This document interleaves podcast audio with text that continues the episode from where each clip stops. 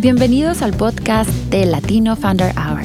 Each week, we invite you to spend an in depth hour with us as we speak with a Latino startup founder from somewhere around the world. Aquí conocerás esas historias de éxito y fracasos, retos personales y lecciones aprendidas. And we have fun. We're live every Friday at 11 a.m. Pacific Time. Tune in at startupradionetwork.com. O en versión podcast después del show. Escucha, Listen, aprende learn, y emprende.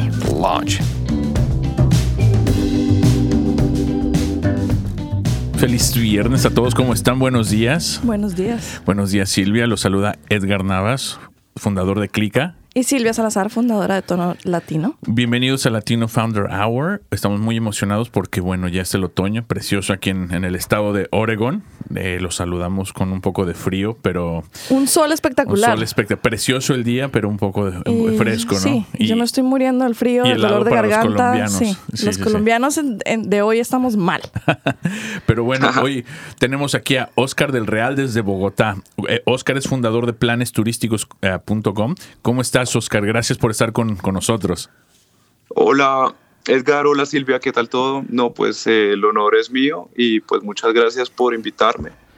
Eh, ya veo que es eh, el episodio, un- un eh, ya llevan muchos episodios y pues la idea es contarles nuestra historia y pues entre todos aprender un poquito Claro. cada uno, en- porque pues esos pequeños aprendizajes nos sirven bastante para el día a día y para nuestras empresas. Claro que sí. Y, y más que nada aquí estamos construyendo, bueno, honestamente cuando empezamos el, eh, el podcast no, no teníamos idea ni dirección, sabemos que queríamos entrevistar gente como nosotros, fundadores de startups latinos eh, en Estados Unidos, Latinoamérica, y, y ahora bueno, estamos construyendo un pequeño ecosistema, ¿no? Sí, una red. Una red, sí, para ayudarnos entre todos a cambiar ideas y, ¿por qué no, trabajar juntos, ¿no? Claro. Y no, lo bonito es que así no nos sentimos todos tan solos. Porque es que a veces uno dice, no, es que yo estoy solo en, este, en esta aventura. Y resulta que no, que hay mucha gente, como dices tú, que nos podemos ayudar, que podemos aprender. Y Ya, Y bueno, De pues vamos a- acuerdo. Vamos, a, empezar. ¿Qué- quién- Oscar, eh, tú eres dos colombiano. minutos. En dos minutos, Sí. ¿sí, no? ¿Quién eres este, para, para conocer un poco tu, tu historia personal? Bueno, eh, mi nombre es Oscar del Real, yo soy colombiano, eh, me encuentro en Bogotá, pero yo soy de la ciudad de Cúcuta, que está en la frontera con Venezuela, si, si hay paisanos que, que nos están escuchando. Bueno, yo tengo 31 años, eh, como, como muchas historias, porque yo ya escuché un par de podcasts y pues tengo la tarea de, de escuchar muchos más que son muy interesantes, así no sean de nuestro país, nos sirven mucho las, las experiencias de otros países. Eh, yo trabajé primero en sector privado, eh, todo es- empecé en sector financiero, aunque soy ingeniero industrial, específicamente en mercado de valores, que es muy interesante. Directamente en la Bolsa de Valores de Colombia trabajé cinco años por diversos cargos eh, y bueno, al final estaba encargado como de la relación, en el área que se encarga de la relación con las empresas que emiten acciones, que emiten bonos. Oh, wow. Entonces, pues realmente eso te inspira bastante porque estás en contacto con, con personas que conocen mucho, que tienen una trayectoria gigante y, y- y, pues de hecho eh, estudié banca de inversión, que, que es muy diferente al tema de venture y demás, pero, pero pues sí se mira mucho, sí hay muchas cosas similares en términos de múltiplos, de valoración, de inversiones, de inversionistas, de eventos, de qué es lo que se revisa para valorar una empresa, para conocer que una empresa sea exitosa. Y pues aunque las startups pues estamos lejos de las ligas, de los IPOs y demás, pues las startups latinas se cuentan con, con los dedos de las manos las que estamos en esas ligas, pero de todas maneras sí te pone como un norte muy, muy interesante y te inspira bastante. Claro, no, no, no. eh, qué, buenas palabras, seis sabias. Pero algo que sí queremos notar es que hemos, bueno, ya hemos entrevistado a, startups de muchos países en Latinoamérica y vemos eso, ¿no? De que, bueno, tenemos todas las herramientas y, y creo que estamos nivelando el nivel de competitividad a, a lo que se hace aquí, ¿no? Porque honestamente, Silvia y yo lo hemos visto en el ecosistema acá, es que no hay nada que, que haya aquí que nosotros no tengamos en nuestros países. Y te digo en todos los países, Chile, Colombia, México, o sea, incluyo a todos, ¿no? Para que también la gente pueda decir, wow, o sea, no, no necesitamos inversiones millonarias para empezar o no necesitamos X, Y, Z. Realmente, pues sí lo tenemos todo, nada más es de cuajar bien los ingredientes, ¿no? Y de hecho yo creo que a veces en Latinoamérica es un poquito, no voy a decir más fácil, pero como no es, no todo es tan grande, no sé, me parece que es un poquito más más fácil convertir una idea para lanzar para algo. Lanzar, sí. Convertir una idea en algo más tangible. Eh, pero pues Oscar me dirá si yo estoy loca.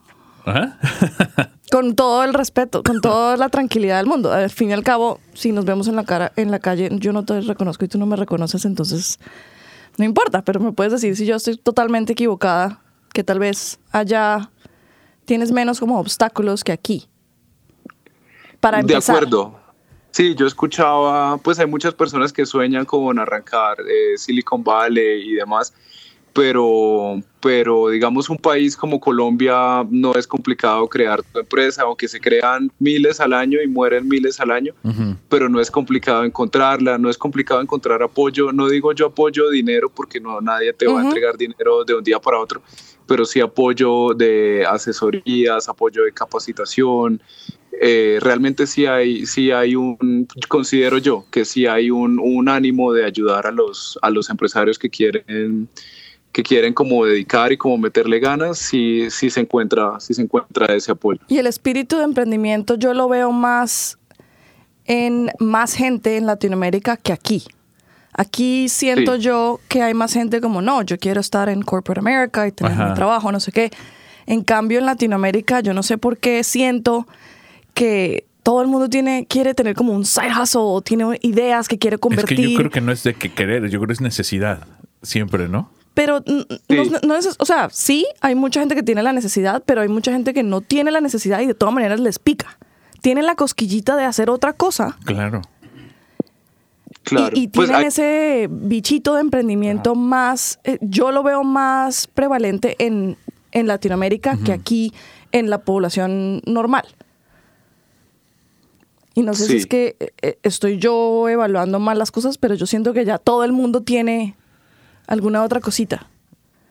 Sí, ahí, debes tomar una decisión como empresario si tú quieres lo que llaman un emprendimiento lifestyle, que es eh, como para tú subsistir y tu familia y llegar a un punto, o realmente quieres como dedicarle un tiempo a, mirar cómo quieres que, realmente pues, tu empresa trascienda, pues porque está, está bien de las dos maneras. Tú puedes tener un emprendimiento mediano y estar así tranquilo, ¿sí? O quieres luchar para, para, que, para llegar a otro nivel, Claro, ¿no? Y, bueno, eso lo, tenemos en todos los países, ¿no? Pero, a ver, eh, hace rato, antes de que empezara el show, tú me estabas contando algo del ecosistema startupero en Colombia, ¿no? Si le podemos llamar así. ¿Qué, qué, cómo, es? Porque después lo podemos comparar con, con lo que nosotros vemos acá y te lo compartimos, ¿no? Sí, eh, pues mira, yo no me considero como el más involucrado y el más del día a día y el que hace networking todas las semanas y demás, pero sí he tenido como un, pie un poco en el ecosistema y pues y realmente le agradezco. Entonces apenas me retiré del, trabajo en el que estaba en, Bolsa de Valores.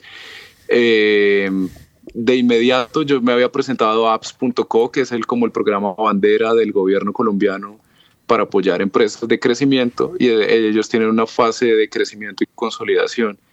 Pasamos afortunadamente y realmente eso sí te ayuda mucho. Hay programas que te dan dinero, eh, pero estos, estos programas principalmente están enfocados en, en darte como un norte, en, en encontrar tu, tu producto mínimo viable, encontrar tu mercado, te ponen unos mentores excelentes. Digamos, en mi caso, mi mentor era gerente de mercadeo de Telefónica Colombia a nivel oh, nacional. Oh. todo, todo, el conocimiento en el caso. Eh, y realmente sirve porque te hacen como una especie de, no recuerdo el término en inglés, pero es como de rendición de cuentas, porque te hacen unas reuniones con el ministerio, que a veces esas reuniones se ponen como intensas porque ellos tienen los indicadores, entonces pues tú como que te presionas a, a cumplir a las metas que te pusiste en esos, en esos programas y al final son buenos, al final son buenos porque tú en el día a día de la empresa puede que como que te dejes pasar y no hagas como cosas realmente estratégicas que te ayuden a, hacer crecer el negocio. Entonces estuve en apps.co, eh, me he presentado en otros y afortunadamente volví a quedar, este, volvimos a quedar este año nuestra empresa en apps.co, pero en una siguiente etapa que se llama expansión y que es eh, eh, la lidera Seed Stars, que pues es muy conocido, ellos están, vienen de Suiza, están en México, están en Bolivia, Colombia, Perú, varios países de África, entonces realmente el nivel es, es increíble, pues porque ya, ya te mm, como que te proyectan a ya a compañías de clase mundial a lograr eso. Entonces, apps.co tiene varios niveles. Tú empezaste con como el entry level y ahora ya creciste lo suficiente y estás en el nivel de expansión. ¿Hay otro nivel más allá? No, eh, creo que hay dos niveles ya al final ya son como los, los de lograr eh, compañías de clase mundial. Eh, yo estuve en el, como en el mediano, por así decirlo, y hay uno que se llama descubrimiento, que también es muy interesante para las personas que tienen como una idea por el momento. Entonces, que es como para validarla, hacer los prototipos y demás. Oh, espectacular, ¿no? Entonces, este, pero a ver, cuéntanos, entonces, ¿es como una aceleradora, incubadora? Eh, no, no necesariamente ellos no tienen instalaciones, eh, pero digamos en el, en, el, en el nivel medio, que es eh, consolidación, y en el, en el nivel de expansión, a veces dentro de los beneficios hay un par de puestos de coworking. ¿sí? Ah, okay. no te afilias a la, a, la, a la incubadora como tal, pues como yo he visto algunas incubadoras, ni te piden un porcentaje de equity y demás, sino más es un programa de, por, por ejemplo, de seis meses en el que tú te pones una meta, ¿sí? Y te pones unos indicadores y te hacen unos bootcamps, unos eventos, eh, tienes unos, unas mentorías, unos seguimientos mensuales para conseguir esa meta y que esa meta te ayude. Y pues eh, además esos programas pues te dan una visibilidad, tienen un, una parte como de comunicaciones y demás, son muy interesantes. Eh, pienso yo, no, no conozco exactamente porque no he estado en incubadoras, pero yo creo que las incubadoras son más como que te piden un equity y, y están buscando como las diferentes rondas de inversiones, pero ellos más como, como el gobierno, de pronto lo que buscan es que en Colombia se creen empresas y surjan empresas que generen empleo, como que trasciendan, ¿sí? que es difícil porque, por ejemplo, digamos, bueno, esta, esta cifra yo no la tengo oficial, es como un cálculo estimado que yo hice, pero en, eh, con la empresa operadora con la que yo estuve en el mid-level, por ejemplo, éramos 13 empresas. Y si yo reviso los sitios web de esas 13 empresas, que fue hace más o menos cuatro años, sobrevivimos unas dos o tres, ¿sí? Entonces, pues es una, es una encuesta interesante que hace el gobierno para, para ver cuáles, cuáles van yendo a las siguientes etapas y siguen, pues sobreviven y crecen. Claro. Wow, no, pero es un... La verdad tampoco no es un porcentaje malo, ¿no? Bueno, es porque acá escuchamos que una de cada diez o dos de cada diez startups sobreviven. No nada más sobreviven, pero sí eh, evolucionan y crecen, ¿no? de acuerdo. Sí, sí, sí. No, pero súper interesante. Y de hecho, aquí hemos tenido ya varios este, alumnos de Seed Stars, de República Dominicana, Chile, eh, Bolivia, Argentina. O sea, varios. De varios, sí, sí, sí. Eh, Guatemala. Entonces, fue, eh, es un programa que creo que no está disponible en, Estados Unidos. No, a lo mejor estoy equivocado, pero sería bueno explorarlo, ¿no? Claro, sí, creo que están muy enfocados en mercados emergentes, muy en, Latinoamérica, África, sí. Eh, pero sí, es, excelente. O sea, estuvimos reunidos con expertos que vinieron a Colombia de India exclusivamente para este tema, de oh, Brasil. Entonces, pues realmente es, es muy interesante. No, pues ojalá que, que mi empresa en algunos años pues sea como de los de las de mostrar que pasaron por Seedstars. Claro. Ah, y a ver, ahora hablando de esto, cuéntanos de planesturísticos.com. Ahora sí vamos a entrar a lo. o sea, ¿qué es lo, qué es lo que hacen? ¿Cómo, la, ¿Cómo fundaste esta o cómo surgió la idea?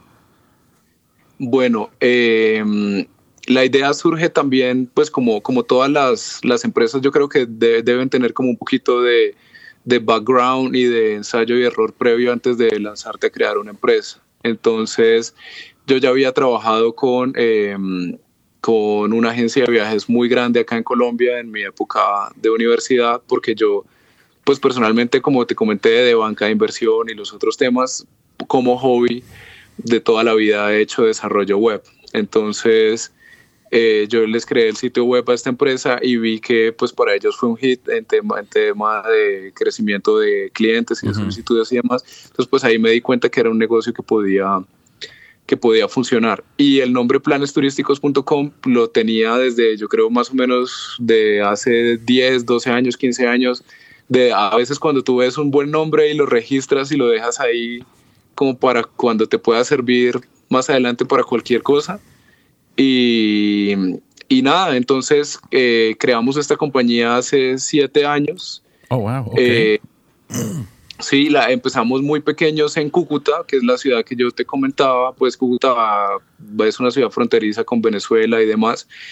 Y a, a, medida de, a medida en que logramos como un posicionamiento orgánico y demás, dimos ya el salto a Bogotá, ¿sí? Yo trabajaba en Bogotá, entonces pues ya cuando vimos que la empresa estaba creciendo, pues me retiré y me dediqué full time.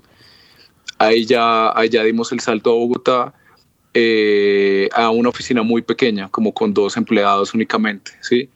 Después, cuando vimos que, que, seguía creciendo, que había muchas solicitudes de clientes en nuestro modelo, ¿sí? es un tema que, que pues lo, lo, lo, comentábamos y lo discutimos bastante en nuestro modelo, nos dimos cuenta que para generar confianza en el cliente había que estar, eh, había una porción de clientes, por ejemplo, si tú me quieres comprar algo de Europa, ¿sí? que cuesta 3 mil, 4 mil dólares, hay un segmento de clientes que para confiar necesitan ir a verte y conocerte. Sí, sí, sí, Entonces ahí nos dimos cuenta que teníamos que incorporar a nuestro modelo, al menos al principio, un tema de confianza. Entonces abrimos puntos en centros comerciales, ¿sí? Oh, locales completos, con pagábamos diseño de interiores y demás. Entonces abrimos el primero, nos fue bien. El año pasado afortunadamente pudimos abrir otro en Medellín eh, en Premium Plaza, que es un centro comercial muy bueno. Estamos ahí cerca a Sahara y demás, en el centro comercial. ¿Y en Bogotá en dónde están? Como para ir a visitarlo. Eh,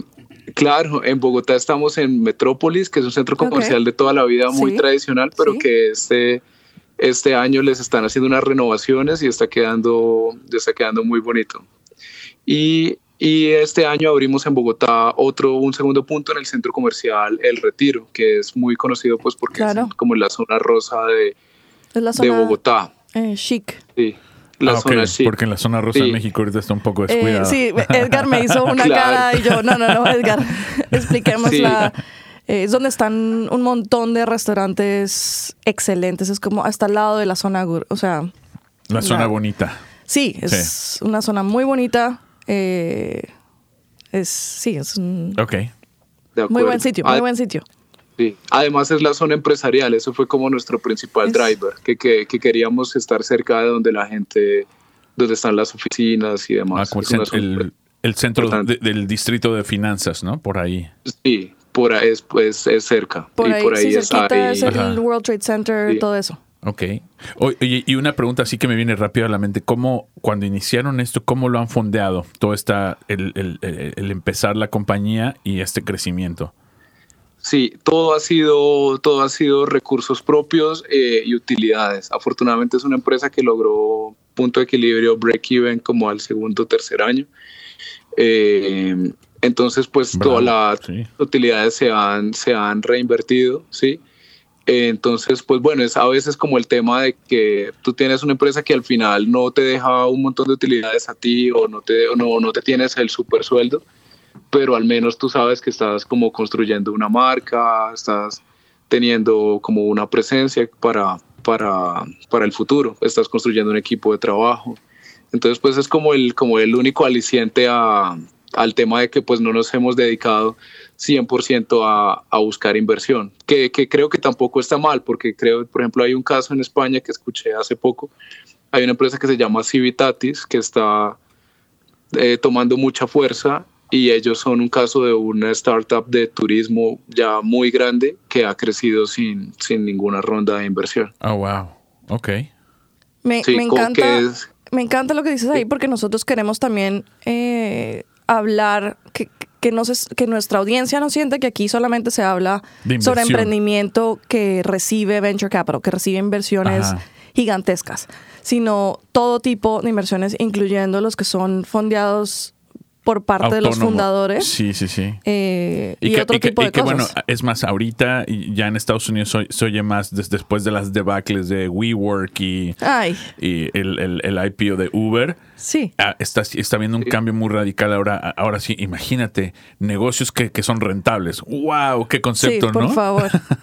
Pero bueno, sí. este sí es algo que precisamente ahorita se está dando esta, esta nueva corriente aquí. Eso es, eso hagamos una pausa. Hablando, de, hablando de pagar este. hablando de dinero, necesitamos pagar las cuentas. Y para eso necesitamos un corto. sí, unos 20 segundos. 20 segundos. Ya regresamos. Today's episode of the Latino Founder Hour is brought to you by Publicize. A deconstructed PR subscription service which generates effective visibility for your business. Publicize has broken down PR into a modular setup, keeping quality high and simply charging fees for the targeted PR you require. Check them out at publicize.co and tell them Claudia and Edgar sent you. Today's episode of the Latino Founder Hour is brought to you by CPA Dudes, where accounting is never boring. Their price is not based on time, instead, customers decide what to pay them. They don't charge you for sending invoices, phone calls, emails, texts, or meetings. They just get the damn job done. Find them at cpadudes.com slash startupradio. Bueno, ya estamos de regreso con Oscar del Real. Sí, y, 20 segundos. Y, rapidín.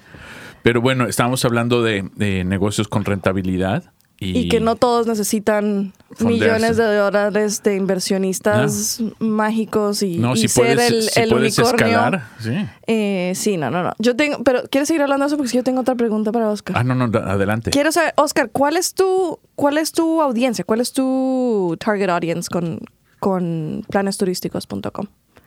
Vale, pues nuestra inspiración eh, y nuestra audiencia es como la clase media en boom que hay en Latinoamérica, ¿sí? Cuando yo estaba en mi anterior trabajo, pues eh, íbamos a muchos eventos y temas de tendencias y todo eso, y nos hablaban todo el tiempo que en Brasil hubo un boom, en Colombia hay un boom y en los otros países de Latinoamérica de personas que eh, están pasando de la pobreza a la clase media, ¿sí? Y luego de que la clase media ya pues se dan sus primeros gustos, ya empiezan a pensar en viajar al exterior, entonces pues está tenemos mucho los casos de las familias que ahorran o que tienen su sueño de, no sé, mandar a, sus papás que ya están abuelitos, mandarlos a México, mandarlos a Europa, o ya que mis hijos tienen cuatro o cinco años, queremos ir a Disney por primera vez, eh, queremos hacer el primer crucero. Eso es, eso es como lo que, nos, lo que nos inspira y eso es nuestro principal público. Genial. Ok. Y entonces ustedes, ¿qué ofrecen? Si yo quiero ir a, a tu oficina, ustedes ofrecen, o sea, de la A a la Z, desde los pasajes, el hotel, los planes, todo o, cómo funciona? Ah, mira, pues nosotros estamos muy enfocados en como el, el Jobs to Be donde planesturísticos.com es como que tú quieres, por ejemplo, ir a Machu Picchu, por ejemplo. Entonces no te quieres preocupar por el impuesto, ni el tiquete de tren, ni si me voy a quedar sin entrada porque los cupos son limitados. Entonces, eh, como en paquetes más completos, que en una sola reserva tú ya te despreocupes. Y eh, también nos preocupamos mucho por la calidad y por el tipo de alianzas que hacemos en los destinos para que los viajes salgan bien. Entonces, pues tenemos un 4.7 de rating en TripAdvisor, en los comentarios que nos dejan en Facebook. Entonces, pues, o sea, queremos como que tu viaje salga bien, a muy buen precio eh, y además con facilidad de pago, lo piden mucho los clientes, entonces pues yo que yo reservo con un abono pequeñito y voy pagando hasta unos días antes del viaje. Esa es como, como nuestra propuesta de, de valor, ¿sí? Que pues es algo, es una tendencia hoy en turismo, eh, porque por ejemplo, no sé si escuchaste que este año eh, despegar.com compró viajes Falabella por más o menos 27, 30 millones de dólares, ¿sí? Que es un modelo eh, que, pues, que dejó muy sorprendidos a todos, pues porque una empresa como Despegar, que está enfocada a ser 100% automatizada, 100% digital, compró una empresa que vende paquetes, que tiene tiendas. Eh, entonces, pues en el turismo las empresas están buscando como ir a, empaquetar, a darle un poco de mayor valor agregado al cliente y no solo como venderle suelto el, el vuelo, venderle suelto el hotel, que es muy válido, sí pero también hay, una, hay unas personas que quieren comprar un paquete más completo y despreocuparse, como para experiencias en las que quiere, en las que hay, si, si tú quieres un vuelo más hotel para ir a, a, Cancún, no necesitas tanto apoyo. Pero si tú quieres 15 días en Europa, 8 días en Perú, en varias ciudades, eh, Turquía, Medio Oriente, Tailandia, etcétera. Entonces, cuando, hay más cuando hay más logística, de pronto sí empieza a ser una, una buena opción para ti un, un paquete completo. Pero inclusive, no, es que no solamente, e, es que me, me encanta tu, tu, modelo porque eh, le estás ahorrando mucho, mucho tiempo a la gente. Sobre todo, o sea, si uno está soltero o si uno no tiene familia, entonces uno puede averiguar estas cosas por uno mismo eh, un poquito más fácil. Sí. Te lo digo es que desde que yo me volví mamá, entonces ahora toca tener un montón de cosas adicionales en cuenta cuando uno va a viajar. Y, te estoy diciendo, o sea, yo trataba de averiguar y yo, y yo sé lo que estoy buscando. El hotel, los vuelos, pero que fueran a un horario eh, amigable para niños chiquitos, que estuviera cerca de atracciones para los niños chiquitos. Y me puedo pasar siete horas haciendo todas las averiguaciones.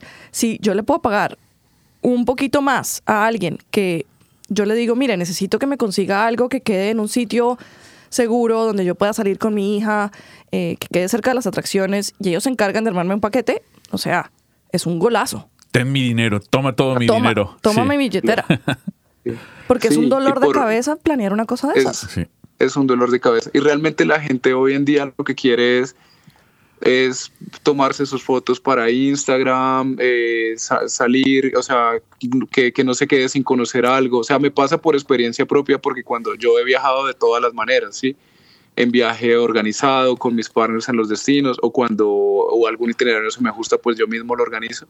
Pero cuando uno, tú mismo organizas algo, algo sale mal, ¿sí? Eh, eh, digamos, llegaste a la a la Sagrada Familia en Barcelona y la bolet, la entrada había que comprarla hace dos días y ya está agotada y mañana te vas temprano y te quedaste sin entrar a la Sagrada Familia. Sí, sí, sí. Esos detalles, ¿no? Sí, esos son detalles, pero que al final suman porque tú volaste ocho horas, invertiste en un vuelo grande y tenías la ilusión de conocer algo y no pudiste, ¿sí? O la fila estaba de tres horas y perdiste todo el día en una sola actividad y no pudiste hacer más. O o digamos pasa mucho con las familias, entonces te se levantaron un poquito tarde porque es que están de vacaciones y empiezan a discutir porque no saben para dónde ir y terminan peleando los hermanitos y finalmente perdieron medio día decidiendo para dónde iban a ir. Entonces al menos no, no, no que todo tu viaje esté súper organizado como un reloj, pero que al menos tengas como lo básico eh, ya planeado, ¿sí? Para ese tipo de destinos que requieren una, una, logística. Y después ya tienes tiempo libre para hacer tu shopping, para entrar al museo, etcétera. Me encanta. Y eso, y lo que acabas de describir es perfectamente accurate. ¿Cómo se dice eso? ¿Eh? Accurate. Tradúcelo. bueno, exacto, digámoslo así. Pero eso se multiplica exponencialmente mientras más personas eh, oh, aumentas, ¿no? esas familias que son grandes y les gusta viajar en, no sé, 11, 12, 15 personas. Entonces, esto no es que, esto ah, exponencialmente se complica la vaina. Ponerse de acuerdo en la entrada al museo, la comida, todo. Y, ahí es donde las familias se, rompen. Y ahí es donde, sí, no vuelve a haber paseo familiar nunca más en la vida. Pero mira, a mí, a mí se me hace muy interesante tu modelo de negocio que es eh, como que regresar a, es una agencia de viajes como las ante, ante, o sea, era eso, ¿no? Que tú ibas y te sentabas y planeabas todo tu viaje con una persona ahí. Cuando empezó Internet y salió las páginas estas como Expedia, Orbitz, ellos eh, fueron disruptivos en, quebrar ese molde, pero ah, e, entonces como que, como que dimos un, un uno o dos pasos hacia adelante, pero tres hacia atrás, ¿no? Porque era ya de armar tú tus propias cosas y si era más barato, pero ahora tú eras el, el, encargado de armar todo esto. Entonces ahora estamos regresando a ese nivel de servicio ¿no? y eh, optimización. Pero es que sí, como dice Oscar, si necesitas un vuelo y un hotel y vas a una conferencia, ah, ya te, dicen hasta qué hotel te tienes que quedar. Sí. Entonces, para eso yo no necesito una agencia de viajes. Si viajo yo sola, yo solita me No, pero es a lo, a lo, que digo, ¿no? Pero cuando ya... estamos regresando al círculo porque dijimos, ok, tuvimos esto, este modelo disruptivo ya por casi 20 años, desde que salió Expedia y todas estas hotels.com y infinidad más pero ahora dijimos, ok, ya tenemos todo eso, pero yo no lo quiero hacer. Yo no quiero ir a 5, 6, 20 páginas y armar mi... Gastarte horas, saber que tú la vas a embarrar comprando la boleta de la Sagrada Familia que era para el día equivocado y ya no pudiste ni te vas a dar cuenta, sí. Y, dejárselo a una persona que sí sabe para que de verdad tu dinero llegue a donde quieres. Claro. Sí, no... no, y alguien te haga todo el trabajo, ¿no? Para eso es. Eso es, es genial. Sí y con la ventaja de que pues ya después de que ha habido pues toda esta disrupción, realmente el, el, precio es igual o menor que si tú te lo, te lo organizaras porque nosotros tenemos muy buenos convenios directos en estos principales, en estos destinos que, que los trabajamos todos los días. Entonces tenemos descuentos por volumen, eh, y no es un, eh, el nivel de o sea, para que estos precios sean buenos, el nivel de personalización tampoco es tan alto, sino que realmente ya hay como hay un estándar, ¿sí? Las personas que quieren ir a Ciudad de México y Cancún, entonces quieren ir de Basílica, de Guadalupe, eh, Teotihuacán, Chichen Itza, Xcaret, entonces ya hay como unos modelos muy, ya como muy definidos para estas familias que quieren hacer sus primeros viajes al exterior. Entonces, pues en tema de de optimización para dar un muy buen precio eh, si se puede dar, ¿sí? Incluso te podría salir más económico que si tú llegas allá a última hora a, comprarlo, a perder tiempo, a buscando y no sabes dónde, totalmente. Y, a que te lo vendan más caro, todo eso. Sí. La importancia de planear sí, con suficiente es como tiempo. Cuando, sí, sí, sí. Yo tengo sí. El mejor ejemplo de esa historia. A ver y mi esposo no va a estar contento de que yo esté sacando esos trapos al aire. ¿cómo estás? Sí. Cuando nosotros fuimos a Europa hace muchos años, él quería ir a la fábrica de BMW. B&B. Sí, quería ir a la fábrica, hacer el tour de la fábrica. Pero entonces yo estaba haciendo todo el trabajo de planesturísticos.com y gastándome 38 horas tratando de cuadrar los viajes y las salidas y las llegadas, todo, ¿no? Y yo le dije a mi queridísimo esposo, le dije, mira, aquí está la información, haz las reservas con tiempo. Esto se lo mandé como con un, ah, perdón, el museo de BMW. Ahí me está escribiendo ah, en, Instagram. Sí, lo estoy echando al agua y él lo sabe. Como con dos meses de anticipación le dije, mira, aquí está la información, por favor, haz las reservas y encárgate. Sí, sí, sí, sí, listo. Ya estábamos en Europa, estábamos en París. Faltaban 10 días para que nosotros llegáramos a Múnich. Y trató de hacer la reserva y le dijeron, claro, con muchísimo gusto. Eh, tenemos disponible entradas para dentro de un mes. Uy. Y mira, o sea, lo que me... O sea, me dio tristeza porque yo también quería hacer el tour. Pero me reí un poquito por dentro porque dije, a ver, mi queridísimo, te dije hace dos meses, te di los links, te dije que hiciera la reserva y no la hiciste. Y entonces me lo llevé a Austria a hacer un tour de la novicia rebelde que le supo a Cacho. Mío. Dios mío. La ha pagado. O sea, en un lado de la BMW. o sea, del BMW pasamos a la novicia rebelde. Wow. Entonces aprendió la importancia de planear con tiempo.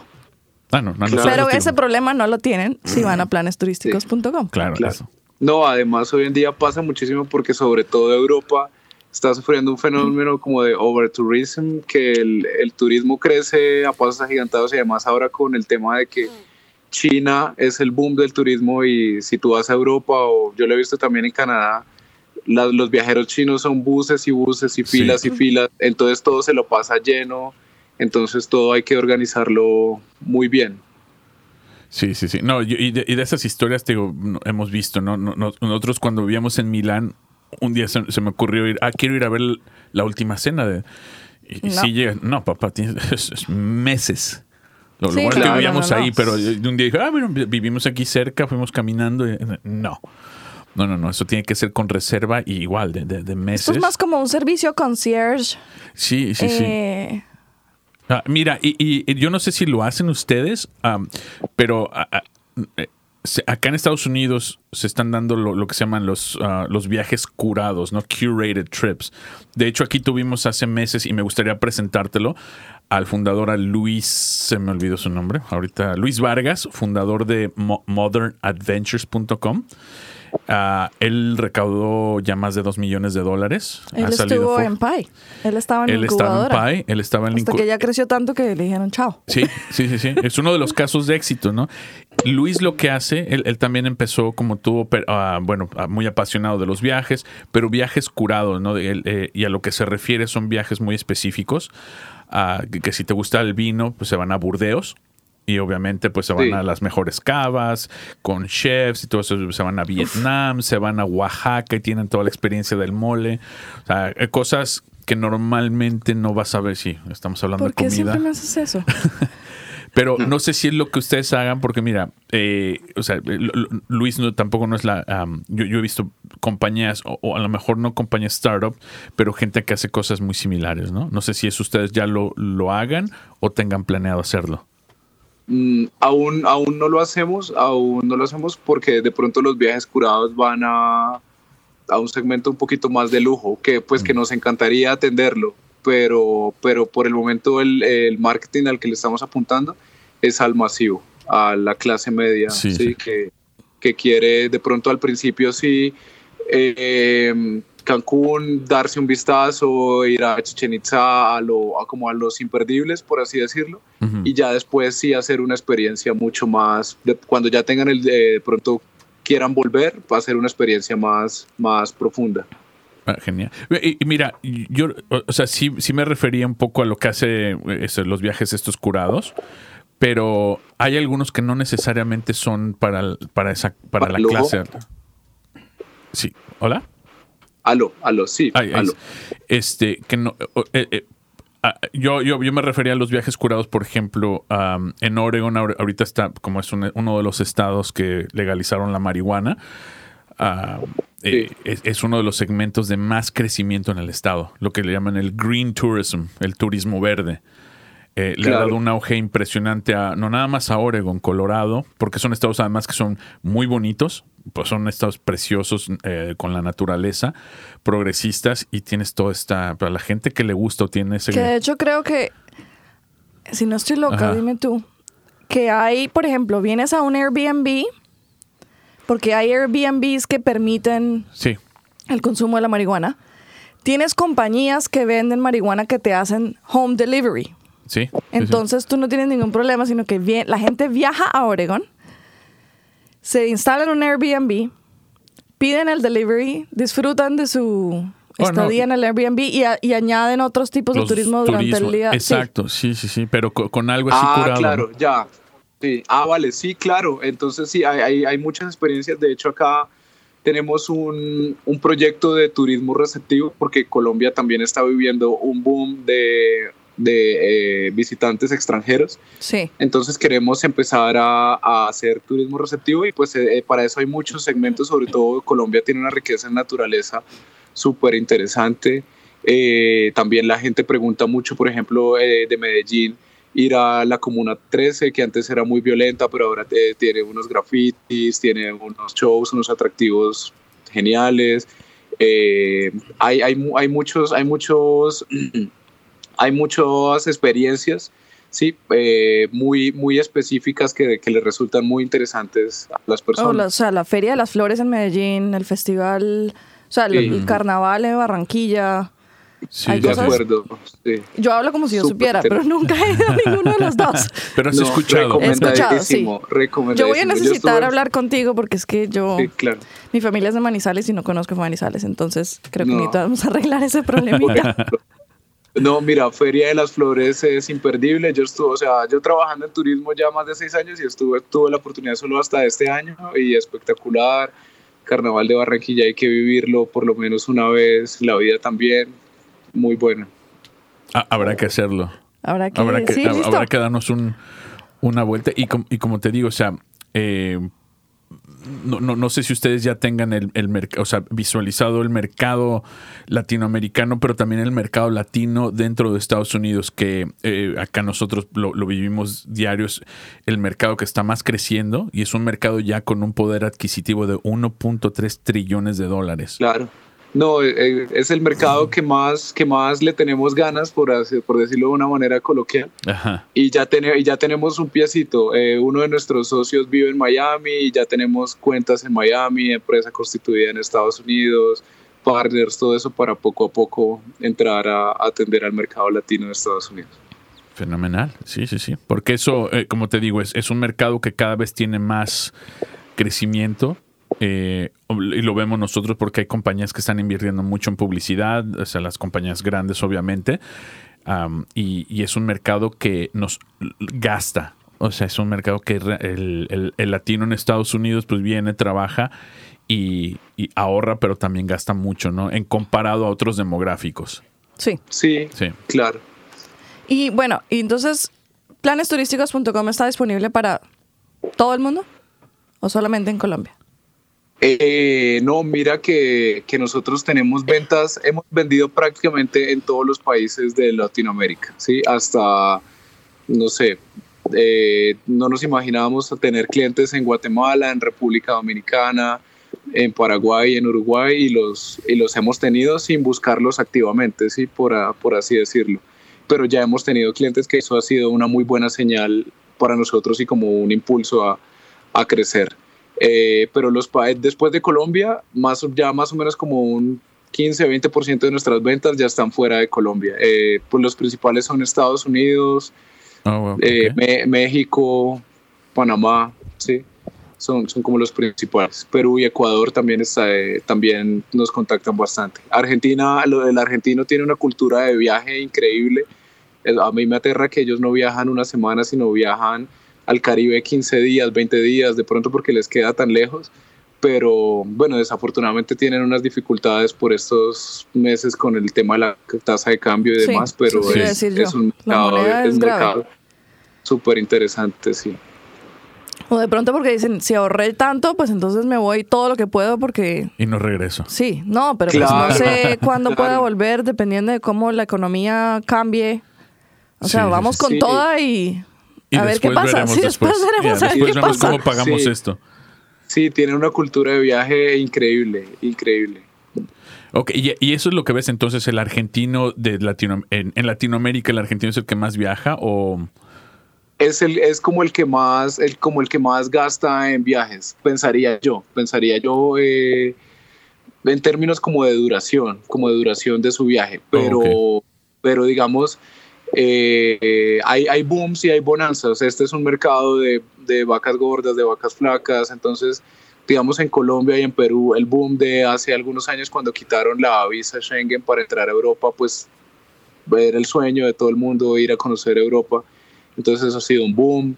Eh, eh, por increíble que ya nos parezca hoy, a los colombianos le pedían visa para entrar a México y cuando les quitaron la visa fue un boom, ¿sí?